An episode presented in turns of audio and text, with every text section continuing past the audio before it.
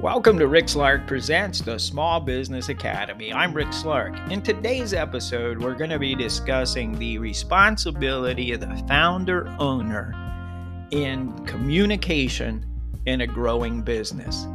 Thanks for listening.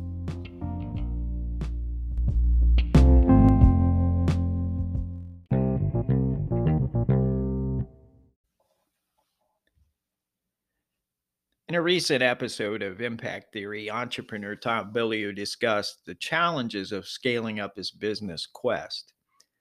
Like many of us, he took on most of the operational responsibilities in the early stages, uh, including the hiring process.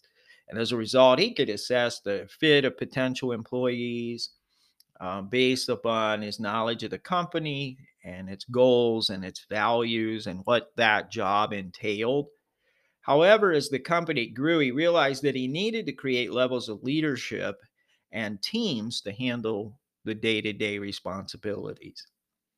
And to transfer his desires, values, and visions to his team, he recognized that the team's success would be directly linked to his ability to communicate effectively. He realized that uh, he needed to take responsibility for ensuring that the message was understood by everyone on the team. And this required him to learn how to communicate more clearly and in different ways, and then monitor that uh, success of that communication.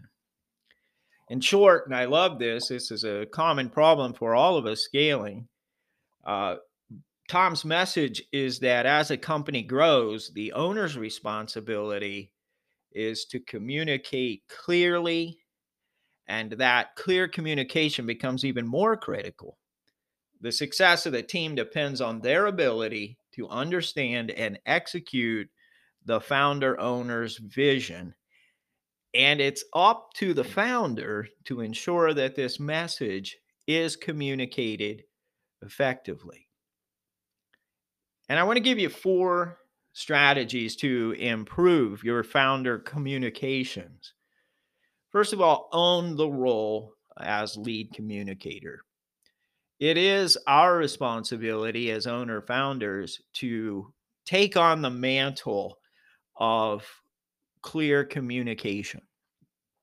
We can't blame others for not understanding, for not listening, if we don't clearly um, and effectively transfer our ideas and our vision in a really meaningful way.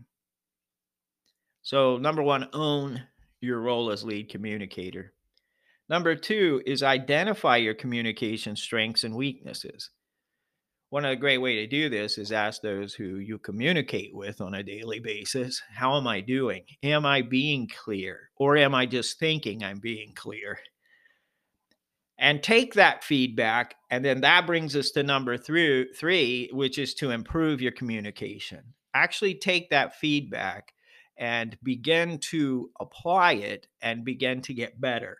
If it's writing get better at your writing. Be able to write more succinctly more clearly. If it is speaking learn to top down communication. Learn how to speak uh, and improve your speaking the fourth thing would be then monitor your progress. How are we doing? And how would we know that? Well, what key metrics uh, are less balls being dropped? is uh, there more uh, activity, more action, um, less follow up emails? Hey, what did you mean by this? Or those kind of things. But however, your whatever metrics you use, make sure you monitor the progress.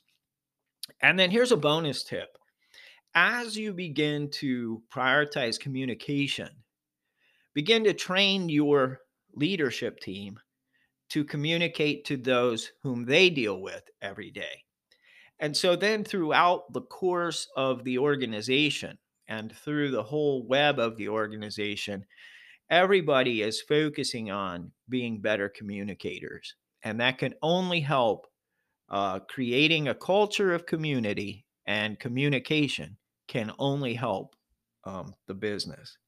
So remember, This is a critical founder owner lesson during the time of growth, and the scaling process is for the owner to take on the mantle of being the lead communicator, identifying your strengths and weaknesses as a communicator, work on improving that, monitor the progress, and then create a culture of communication as you train others uh, throughout uh, the organization.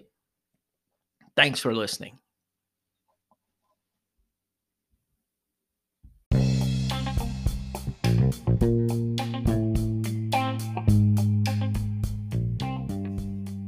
Thanks for listening to today's episode The Founder's Responsibility, Communication, and a Growing Business.